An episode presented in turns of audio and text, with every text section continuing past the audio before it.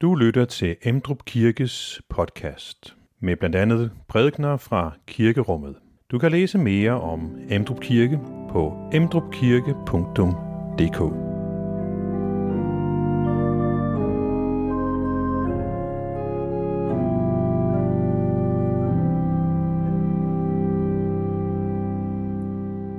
Velkommen til gudstjeneste i dag, hvor vi har første søndag efter Trinitatis.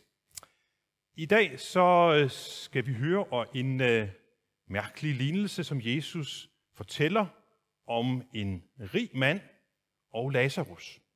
Vi hører, hvordan de har det, mens de er i live, men også hvad der sker efter dette liv.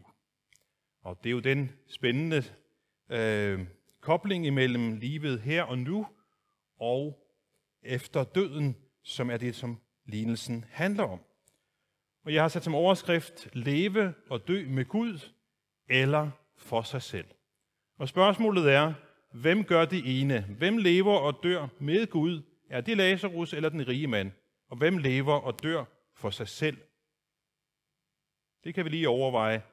Jeg skal nok svare på det, og jeg gætter på, at I kender svaret. Velkommen til gudstjenesten.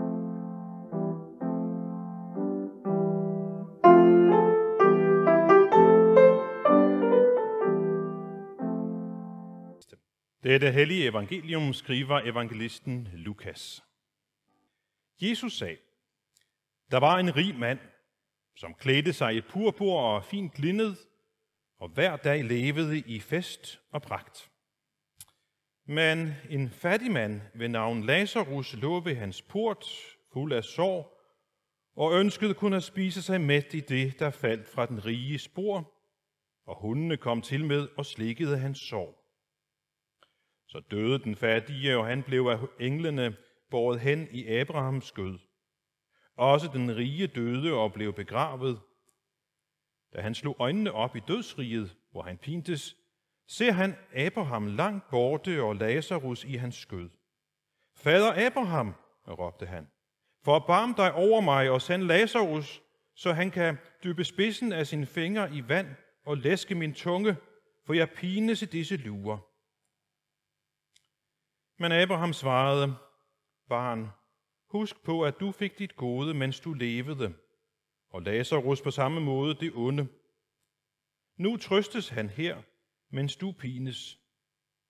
Desuden er der lagt en dyb kløft mellem os og jer, for at de, som vil herfra over til jer, ikke skal kunne det, og de heller ikke skal komme over til os deroverfra.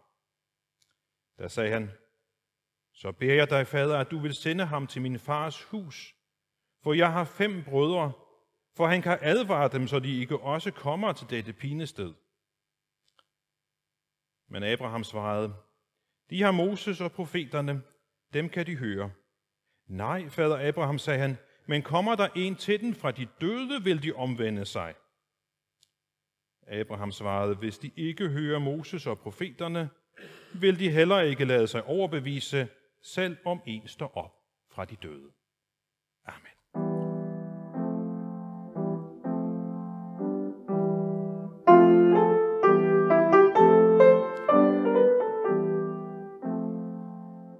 Hvad er det, der har ført den rige mand i fortabelsen?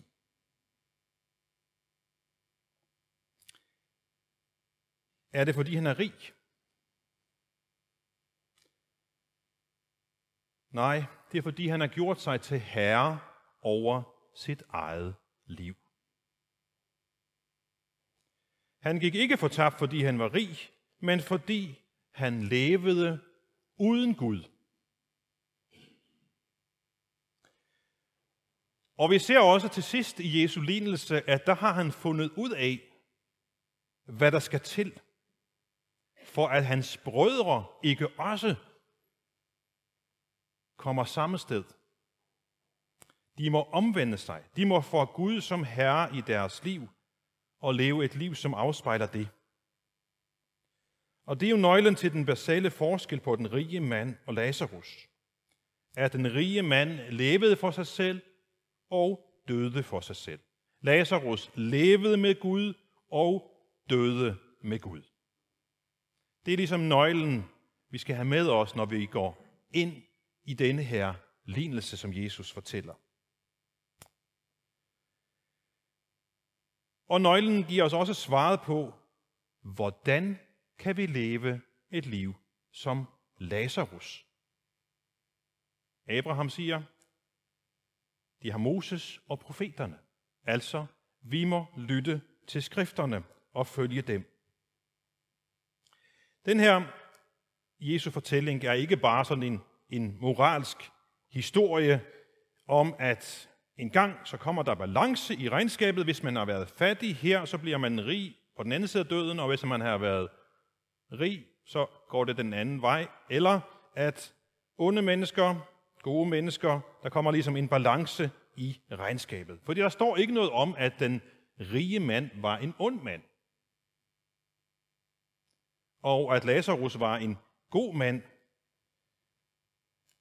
Det er navnet, Lazarus' navn, der er nøglebegrebet, som vi skal have fat i, og som vi vender tilbage til. Fordi den rige mand, han er jo rig, men rigdom i sig selv er jo ikke noget galt. Der er ikke noget galt med at være rig i sig selv. Kigger vi det i Det Gamle Testamente især, så ser vi mange eksempler på rige mennesker, som tror på Gud, som stoler på Gud, som bruger sin rigdom på en god måde. Det er ikke forkert at være rig. På den anden side så advarer Jesus om, at der er en fare forbundet med rigdommen. Jesus bruger et eksempel med en kamel og et nåleøje. Og jeg må indrømme, at efter jeg selv har siddet og reddet på en kamel, det er et stort dyr. Man kommer altså godt nok højt op. Gyngen lidt der. Så er den her historie med nøglehullet endnu mere tydelig for mig, hvor umuligt det er. Rigdommen giver mange muligheder her i livet. Rigdommen kan være til stor velsignelse for andre mennesker, men faren ved rigdommen er, at man kan komme til at stole på sine rigdom, i stedet for at stole på Gud. Det er så fristende at regne med det, man har, og så glemme, hvem man har fået det af. Ud fra et bibelsk perspektiv er det Gud, der giver os alt.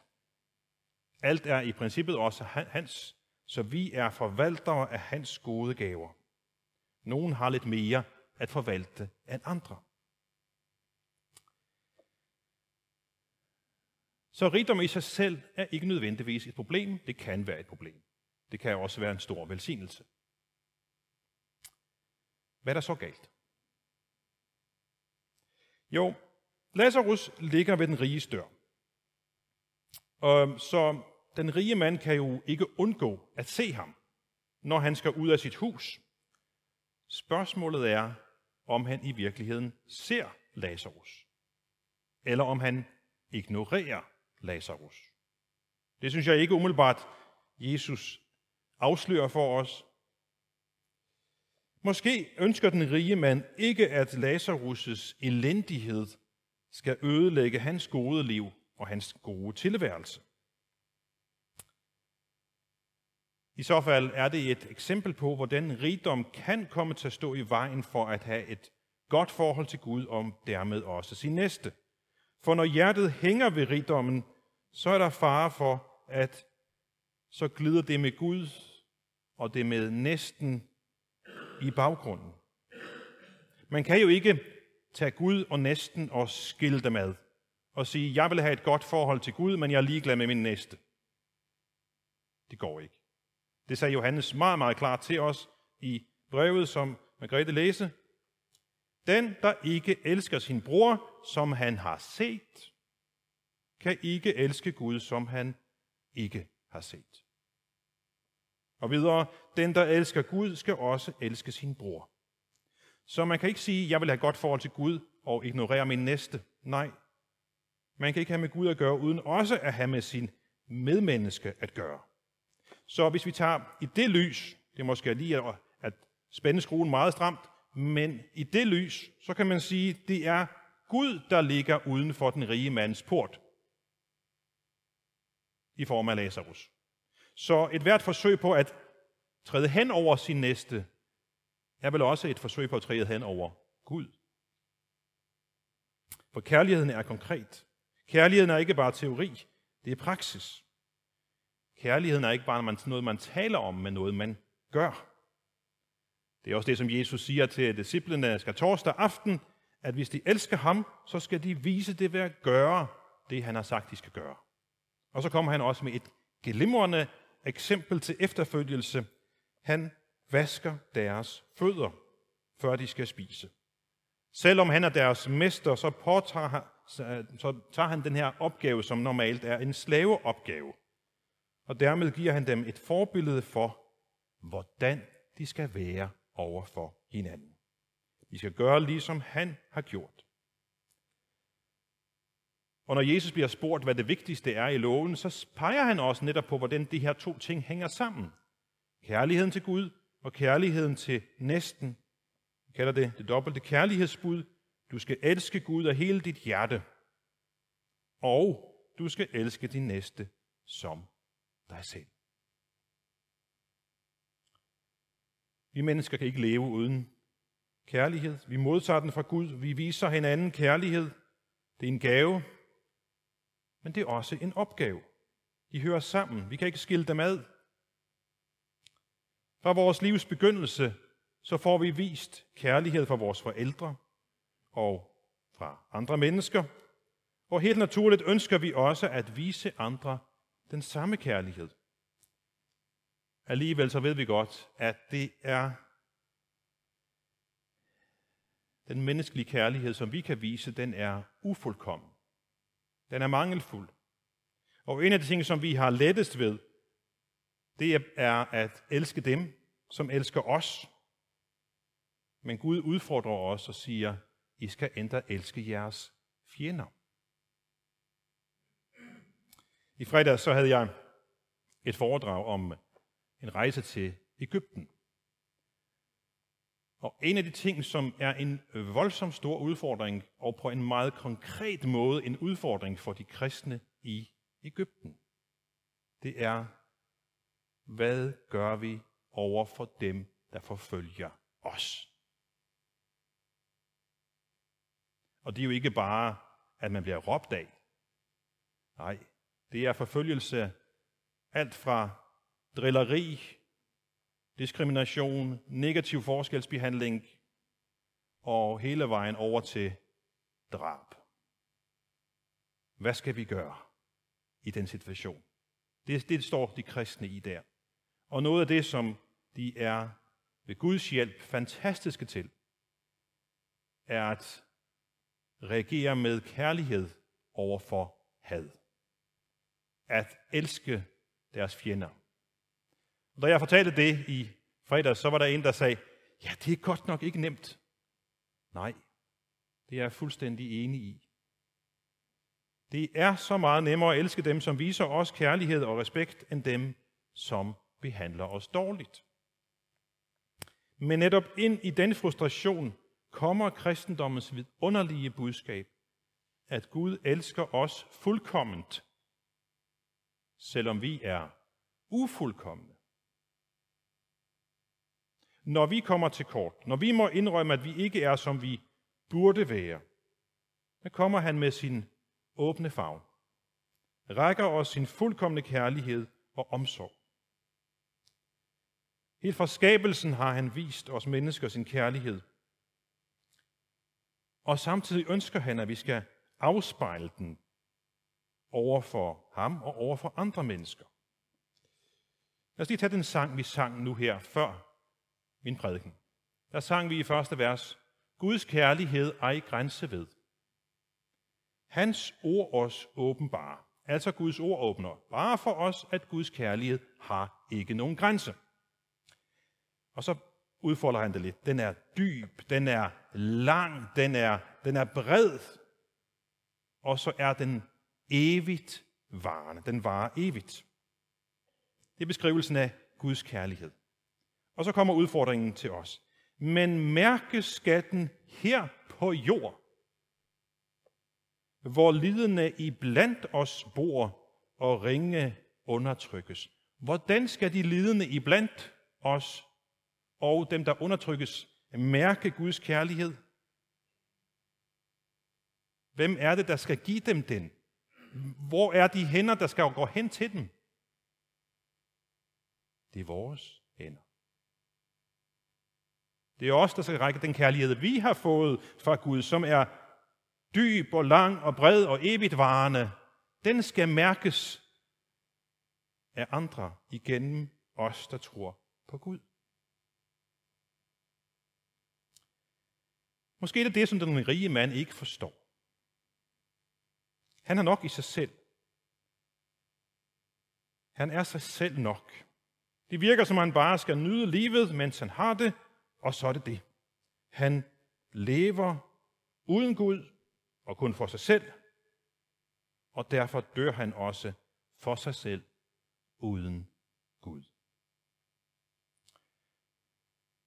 Jeg tror, at Jesus fortæller den her lignelse for at advare os imod at ligne den rige mand. Vi skal ikke have nok i os selv. Vi skal ikke bare leve for os selv. Vi skal ikke være så, opslugt af os selv og vort eget, at vi glemmer, for det første, vores relation til Gud, og overser vores næste, som har brug for vores hjælp. For vi er ansvarlige over for hinanden. Det er vores pligt at hjælpe andre. Vi har ikke fået livet for udelukkende at bruge det til vores egen fornøjelse, men til at dele med andre. Og det får I en påmindelse om til sidst i gudstjenesten i dag. Igen i form af en sang. Det er Sølvi Hopland, som i sangen beder: Herre, giv mig dine øjne, så jeg ser, når andre har det svært. Og sangen fortsætter med det samme omkring: Herre, giv mig dine ører, giv mig din mund, giv mig dine hænder, giv mig dit hjerte. Vi skal hjælpe andre, mens vi lever. Når døden engang kommer, og ingen af os ved, hvornår, så er det for sent. Også at ændre på sit liv. Så er det for sent at omvende sig, og derfor gælder det om at gribe nuet og gøre det i dag. På hvilken side af den kløft, man ikke kan komme hen over, som Jesus fortæller os, vi engang kommer, det afhænger af, hvordan vi har levet vores liv her på jorden, om vi har levet det med Gud i troen og for vores næste, eller om vi bare har levet for os selv uden Gud.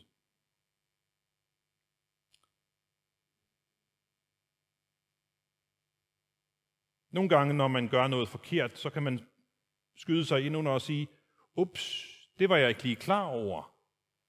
Det var jeg ikke orienteret om. I disse her coronatider, så synes jeg, at coronareglerne bliver lavet om jævnligt, og hvilke regler gælder der nu, og så videre.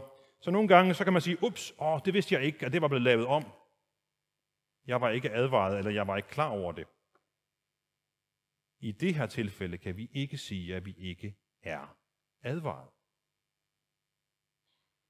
Den rige mand og hans brødre, siger Jesus, de havde loven og profeterne, altså det, som vi kalder det gamle testamente. Vi har endnu mere. Vi har 4 evangelier om Guds søn. Vi har en masse breve osv. Vi har en solid undervisning i, hvordan vi skal tro på Gud, hvordan vi skal leve vort liv som kristne. Og det har vi haft her i landet i mere end 1000 år. Så vi har altså endnu mindre undskyldning end den rige mand i Jesu lignelse. Vi har alle forudsætninger for at kende Guds vilje. Men Jesus udfordrer os til at gøre alvor af det, vi ved og det, vi har hørt. Han stiller os i et alvorligt valg med konsekvenser, når han fortæller den her historie om Lazarus og den rige mand. Lever man for sig selv uden Gud, fører det til evig adskillelse fra Gud og hans kærlighed. Lytter man til Guds ord og lader Jesus blive herre i ens liv, så fører det til evig glæde, nu og i al evighed. Og nu vender vi tilbage til Lazarus og hans navn. For det var det, han gjorde. Det er det, som Jesus fortæller os ved at give ham et navn. Jesus giver aldrig folk navn i sine lignelser, bortset fra lige præcis her. Lazarus, Herren hjælper, betyder det. Lazarus blev ikke frelst, fordi han var fattig. Nej, fordi han levede i afhængighed af Gud, som navnet siger. Og vi ved også, at Guds hjælp hedder Jesus. Så lad os få øjnene op for det, inden det er for sent, som det skete for den rige mand. Kierkegaard, han siger, dette er det sørgeligste, om et menneske gik gennem livet uden at opdage, at han behøvede Gud. Dette er det sørgeligste, om et menneske gik gennem livet uden at opdage, at han behøvede Gud. Navnet Lazarus giver os nøglen til denne lignelse. Meningen er, at vi af Lazarus skal lære at regne med, at Herren hjælper. At leve vores liv i bevidstheden om og troen på, at vi behøver Gud, at vi ikke kan leve uden. Det er det, vi har brug for, at stole på Gud, at han vil os det godt, sådan som han også har vist det i sin søn Jesus. Når vi gør det, så har vi allerede her på jorden del i det evige liv. Og så kan vi regne med, at når vi dør, så vil Guds engle bære os hjem til Gud og give os plads i Abrahams skød. Amen. Lad os rejse os og med apostlene til ønske hver andre. Og Herres Jesu Kristi nåde, Guds kærlighed og Helligåndens fællesskab være med os alle. Amen. Find flere podcast og læs mere på emdrupkirke.dk.